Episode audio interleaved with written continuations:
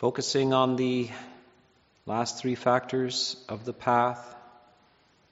That's where the magic happens. The initial five factors are the setup for allowing you to be at the doorstep of the last three factors. And that's where the adhicitta, the higher mind, is developed. But only if you understand it, and there just seems to be a lot of confusion around that. And we went through, I hope, very clearly, thoroughly, and repeatedly the nature of the right effort.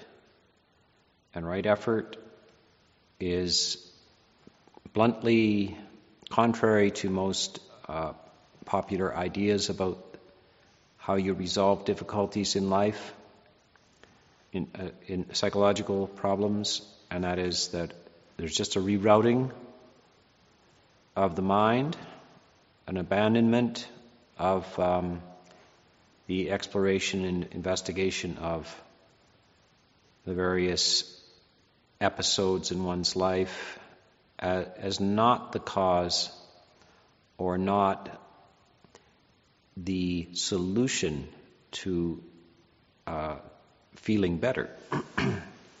it it could help, but uh, it's um, it's not what Buddhists do. I mean, it's not what the Buddha advocated. And so the Buddha is advocating a, uh, a shortcut. And at the basis, the, the bottom of this idea is that there isn't a real entity, the real self to, to deal with to begin with. And so this, uh, this, this fantasy of self is something we get over at the highest stages of life. We get over the fantasy construction of a self. We don't lose our self. We never had one, but there is various stories and assumptions about it. So it seems that uh, it works, and this is also that Buddhism has a long history and very pragmatic, and there are reports from not just handfuls or hundreds or thousands, but millions of people that there's transformation that takes place if you take these shortcuts. And, and the first shortcut is dismissal. So, heightened awareness, of course, the Buddha says your mindfulness in general is weak. It's adequate to get you to work and get you through the day, sometimes not adequate for that even. But it's not adequate for being highly aware of what's going on in your mind. And that you see needs to be exercised. And that's the shocking experience of your first meditation retreat or your first meditation experiences that you can't seem to control your mind. When you get over that shock, then uh, you're on your way to mindfulness, increasing awareness and clarity of what's going on in your mind. But that's not enough either awareness and clarity of what's going on in your mind is not enough because it's really not awareness and clarity. It's a beginning. Awareness and clarity only arises when you have dealt with what's going on in your mind, when you have some degree of control and experience in it. So the first your first introduction to meditation is to take you out to a unplowed field and say, this could be a garden. Um, the next is to do the sweaty work of turning over the soil. And then uh, to continue on your gardening experience until you are reaping abundant results. Things that you can both, that both nourish you and that are beautiful. So gardens are grow vegetables and they also grow flowers. And they all just have a nice spacious arrangement. So this is where we're going with the mind. The mind mind is being gardened. And we have to get right to it and not just be an observer of wilderness growing. And so we've, we've stepped out of the wilderness uh, into the cultivating uh, scenario. So this is uh, some. The first technique is, of course, dismissal. The minute you see something invading the garden that is shouldn't be there, and you have to have a clear idea. This is the five hindrances. You really have to go through them at their subtle and their coarsest level, and you have to not waste too much time, but mostly just shoo them away when they arise. And only if they're very persistent do you have to go into other techniques one of them is replacement. So you can think of uh, of just planting a whole new structure in a certain area of the garden and ridding yourself of the, the whole issue of the weeds uh, that are invading.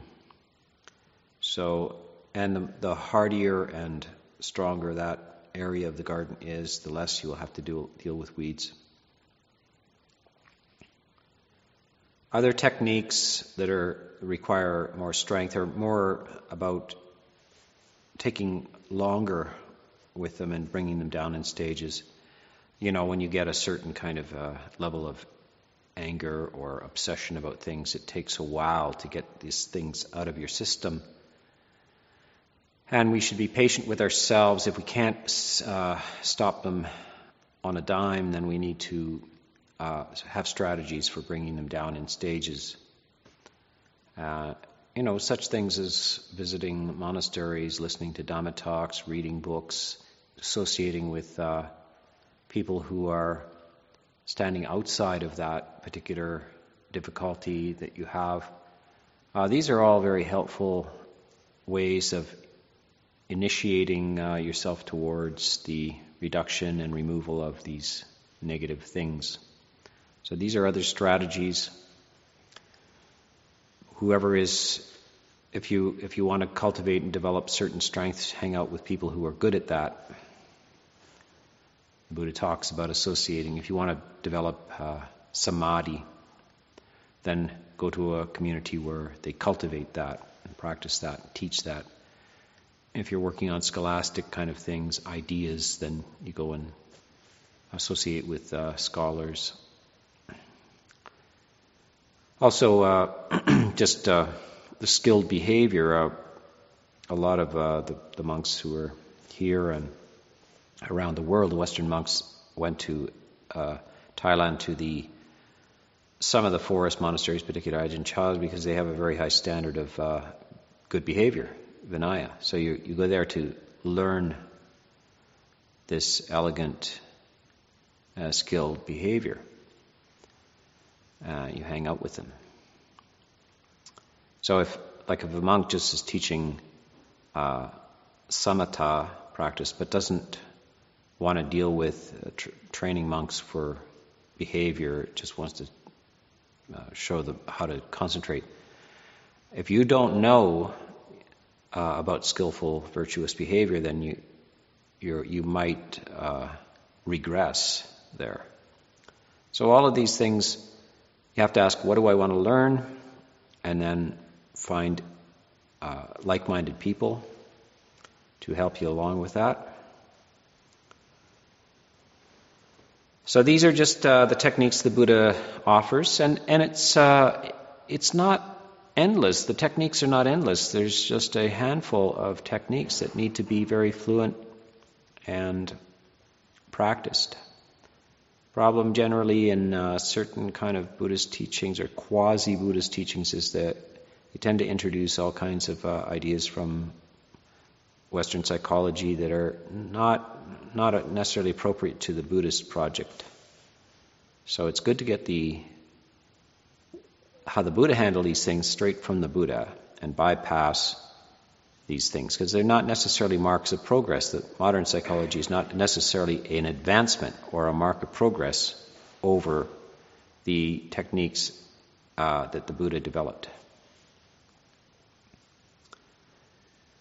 So, if we get this idea of right effort in mind, and right effort, as I talked about the other day, just in uh, keeping it easily in mind, is primarily five hindrances, got to go, seven factors, got to stay. And you just keep that in mind, and you will be right on the right track. And you just keep an eye out for it in everyday life. Notice the hindrance rising. Don't make anything elaborate out of it. Just free yourself from it as quickly as possible without a melodrama.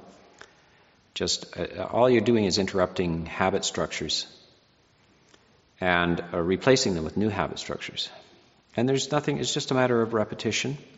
It doesn't have to be invested with a lot of melodrama or anything. In fact, we'd better not to. Uh, the unskillful characteristics you have are not is not a sinful nature or something like that. We're, we're bringing all kinds of baggage from just the culture and the post Judeo Christian tradition. It's not really a moral issue or a, an issue of sin, whatever that is. It's, it's uh, habit structures of the mind. And they're just, they're almost mechanical how they work. And all you have to do is exercise in the right way, and you'll see that new, new paths developed. Um, and those paths are very, you can actually feel it. You, you, you, you become aware that you're, that you're changing, that you reacted in a different way. It's not always uh, so clear, but it's uh, because it is a gradual process. And the Buddha has these similes about a, uh, a carpenter using a hammer, and the handle eventually wears out because of the sweat and dirt from the hand. But to uh, ask yourself how much did it wear out today is it's impossible to see the change, but uh, over a period of time they wear out. And so this is a regular repetition that's the, that's the image of gradualness that the Buddha gives. You can't really say from day to day. Um, sometimes things abruptly stop, uh, whole habit patterns, depending on how deep they are in your personality. And that's the other simile the Buddha gives is the like a line drawn in water, and the line, as soon as your finger goes through the water, the line closes behind you. You can see it for a second if you rapidly pull your finger through the water. You see this line and it closes. And that's, that's a, a type of process in the mind where the, the habit structure is not deep and you can easily get rid of it very quickly, you know, in, in just a, a little bit of reflection and it's gone. Next is a line drawn in sand. And sand takes a little longer. You come back a week later, and the sun and the wind and the motion of waves and so forth have removed that so it's a little longer. And then the last one is a line drawn in rock. And that takes some more persistence. But nothing is permanent. And so we see that water wears away rock. Don't we see that in the river? The rocks become smooth, and all of the crenellations and the uh, rough aspects of the stone are worn away. In fact, the stone itself is ultimately worn away. Because the stone has no essence, just like the self has no essence, even the stone. There's no core to the stone. All of it's up for grabs. Eventually, the stone itself disappears with enough wearing. So, these, the very source of these unskillful habits also becomes um, uprooted. And that's what it's called the roots, the roots of the hindrances. And the roots of the hindrances called the samyojanas. These are the, the, the fetters or the, the primary bondage, uh, which is not always felt. Depends only when you come to the end of your rope. Do you feel that that you realize that you are captive, that you have limits, that you are prisoner of your habits. Uh, so, only by long processes, gradual processes, are they these samyojanas are weakened, And one day they could snap. And they snap easily. And that's the simile of the rope on the beach. And of course, at the time of the Buddha, there, were no, there was no polypropylene. it was all natural fiber rope. And if you have been on a beach where you find rope from sailing ships and so forth, then it's substantial stuff. It could be an inch thick. If you pick it up, it's not possible to break that rope. But if you just come back a year or two later and the rope is still on the beach, it will be the same diameter.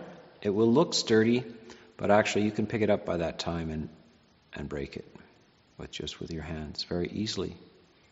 Because the sun and the wind and the rain have eroded each fiber, and now it's possible to break it. And that's the simile for this uh, wearing away of the fetters, the samyojanas, that are, that are the deep um, res- restrictions on your well being and freedom. You can't break them just by hearing a talk and pulling hard. Uh, it just, you don't have the strength. But as, what is the sun and the wind and the rain? This is like listening to Dhamma talks again and again.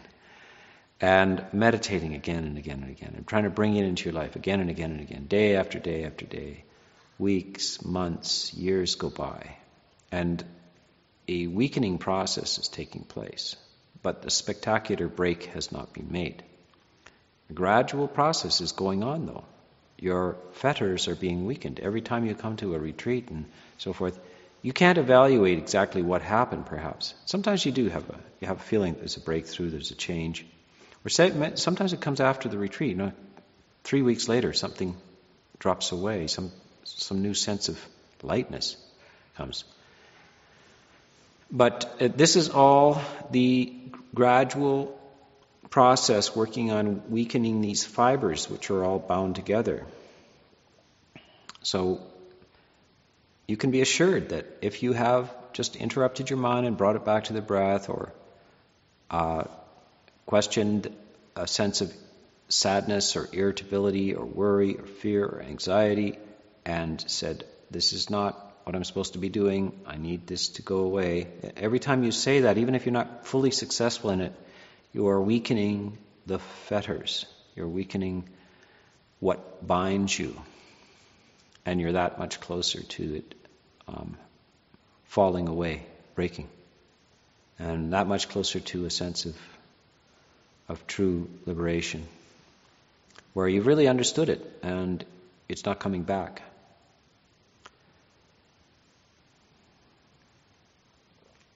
So this is what uh, mindfulness, the process of mindfulness, is to is to carry out that process of weakening the fibers. And how do you weaken the fibers? Uh, it's this is something that I my f- version or my favorite version of dependent origination. You know, it's like it looks like a clock, and at midnight there's this avijja or ignorance uh, or lack of knowledge, basically. And then at one o'clock, there's these uh, volitional formations, sankharas, and then at two o'clock, there's consciousness. And they go down the various uh, stages of this. And most people focus around the um, um, tanha or uh, craving and this uh, the possibility of of interrupting it before it becomes clinging or some sort of grasping. And uh, but I like to go back, and it's usually not on the chart. Actually, strangely enough, I don't know why. Maybe we should make a video of a new chart. Yes, because it's it's in the suttas, but it doesn't fit well on a on the twelve o'clock sort of twelve hour clock. Twelve steps of paticca samuppada. There's five steps before uh, noon, which are not on the chart. So, and the most important one is the one just before ignorance. What is ignorance? It's, it's the, your lack of full awareness, which causes, out of which you make decisions. So that's the first two steps there. Because you don't have full information and skills, full awareness and skills, you make decisions based on the faulty information. And then that uh, consciousness is formed and shaped by those decisions. So that's these, these first three factors. But the question is, what is it that sustains the, the, the misinformation? What is it that sustains the misinformation? Why do you keep getting misinformation? Uh, the food, the nutriment of, the, of this is the five hindrances. And if you get your eyes on that, you, you can't actually see your own lack of information. You can't see the mistake you're making. So if you have a, a map which is a wrong map, and you're carefully, meticulously following this map, but the map is wrong, you can't you might be confused about, like, you thought you were going someplace, you're going to happiness, and you, you arrive at not happiness um, again and again, and you keep, it says right on the map, this is the way, and so forth. The map is wrong. So we need a new map. And how do you get a new map? You can't, uh, you can't see the problem in the map, but in this case, there is a sustaining factor Now, I have to find a modern um, simile for this. I think it's uh, over the air updates, uh, software updates have been sent to correct your GPS, whatever it is. Um, so, this avijja, misinformation, lack of information, and disinformation, is fed by the five hindrances. That's the cause for the arising of ignorance. So what this is so that's why the five hindrances are so important. All you have to do is starve it. Starve your misinformation. Don't allow the hindrances to feed it and you will find yourself a different person. You your your distortion of information will start falling away. You will just be, and when, when your, your, mind processes start changing like that, when you start interfering with the hindrances, you, you find yourself uh, making different decisions.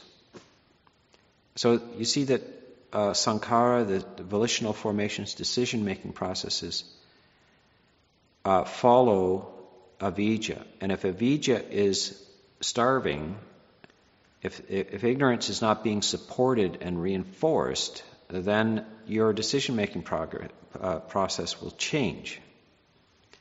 And when you change, when you start making new decisions, not reacting in the same old, same old, then your consciousness is altered.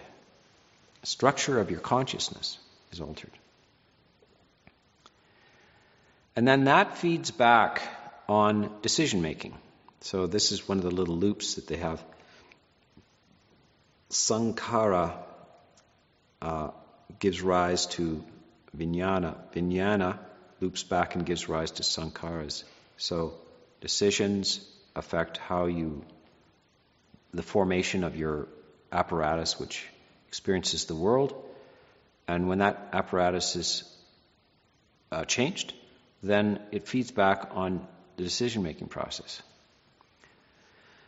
But so how do we just accelerate this thing? Is all we have to do is keep our eye on this, these hindrances as as the most important. If we just starve those out, if we just make a renewed um, determinations not to be angry, um, not to preoccupy, preoccupy ourselves with wanting and wishing and hoping and craving, if we don't uh, buy into our agitation, if we if we skillfully treat it and reduce the kind of dis- distorted energies of agitation, if we don't allow ourselves to believe in our sloth, our depression, our heaviness, and we we invigorate that with some energies. If we don't get paralyzed by our doubts, if we seek sources of information to help us sort through our doubts, and that's one of the ways to do it is to find people who are who know the answers to some of these questions. If we resolve our doubts by dissolving our doubts through serene practices, all of these things contribute to the withering away of your wrong information base, which compels you to make certain decisions which are unskillful. And as that weakens, as avijja starts to, uh, it's uh, more or less like the deepest part of night that you starts to feel the early dawn. You start you start to be able to see things differently. You start to see the shapes of things, the outline of things. You haven't got the details yet, but as avijja is lifting, you start to see things. You also start to get things, not get things like, but get it, like uh, sayings and, and little fragments of wisdom and stuff that you, you've heard all your life and think, wait a sec, that's, that's what that means. I think I understand that now. so, this is the nature of the process, is how it works. And it's, it's a very um, causal, mechanical thing. We don't need to invest it with a lot of drama. Uh, we, but we do need faith. Uh, we have to have faith that it is a process like this, and it is, has causes and has structures to it, and that by addressing it in the correct way and very persistently over time, and that it's gradual, that it will have its effect. Now, lots of people in the face of this earth will not ever hear this and they, because they will never hear it, they will not go along this path. Some will hear of it but dismiss it. Some will hear of it, um, make a few frantic efforts at it and abandon it, and then, but others, certain, will hear of it, reflect on it, give it a try, and persist at it, and they will get results from this. Because it's just about the nature of the mind. And the mind is not a personal thing. You didn't make your mind, you don't own your mind, you don't know how it was made or when it was made, if it was made. You just have it. And it's a thing that works in a certain way. And it's of a universal nature. And if we employ the universal uh, rules of, of uh, the operations of the mind, then we will get those results. Now, this is, uh, you know, you have to be in fortunate conditions. You have to encounter this stuff, and you have to, usually, it's very hard to do simply on your own. As the Buddha said, you know, uh, it, hopefully if you have this interior faculty of wise, the capacity for wise reflection, you have one of the uh, two most important ingredients for liberation. But the other important ingredient is externally a, a good spiritual friend, a, like a spiritual teacher or teachers. Uh, because most people are not gifted you know, intuitive geniuses. And like the Buddha is doesn't have a sangha to help him along. He's got, in fact, some that are helping him in the other direction. So he's an intuitive genius, manages to solve the issue on his own, like Einstein. Uh, but after Einstein, then you can go to classes that teach you uh, relativity and all this kind of stuff. And it's not so hard because you don't have to sort it out yourself.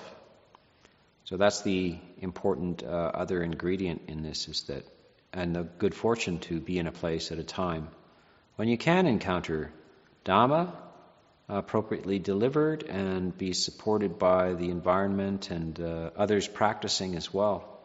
So it's all these factors contributing to this development of the higher mind.